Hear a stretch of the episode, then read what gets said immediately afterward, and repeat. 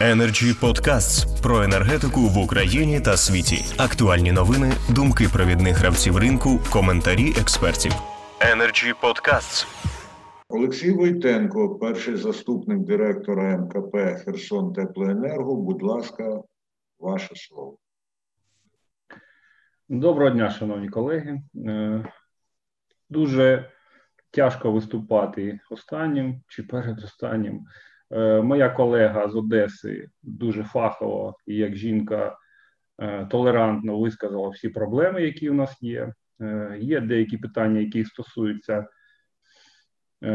окремих регіонів. Ну, у нас це відсутність постачання гарячої води. І ми, як теплопостачальна організація, працюємо ну, півроку. Що, ну, то наша проблема. Основні проблеми були озвучені, вони е, зрозумілі. У мене єдине бажання це е, щоб ці проблеми не були озвучені та е, десь там на шухлядку покладені.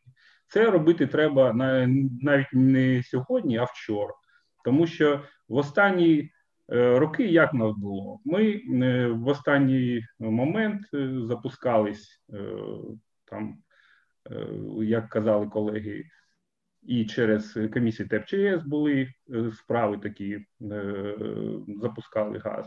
От щоб до цього не дійти, потрібно вирішувати ці питання вже сьогодні, тому що арештовані рахунки це не якісь там примари, а вони конкретні, і це, от я е, не знаю, як у колег, а у нас це питання там тижнів.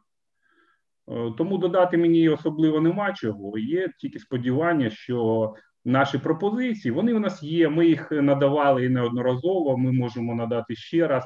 Е, от колега казала про групу, яку ну робоча група, яка е, повинна працювати і відпрацювати е, всі наші що називається пропозиції.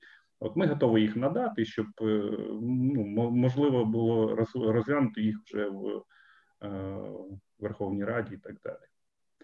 Е, і хоч мені хочеться сподіватися на конструктивний діалог із НАК Нафтогазом, тому що зараз усі ризики, усі збитки, вони покладені на теплогенеруючі організації, і ми не можемо з цього ніяк вийти. Це питання стратегічне. Дякую. Дякую, пане Олексію. Ну і е, і за стислість, і за те, що оцінили те, що тут вже лунало.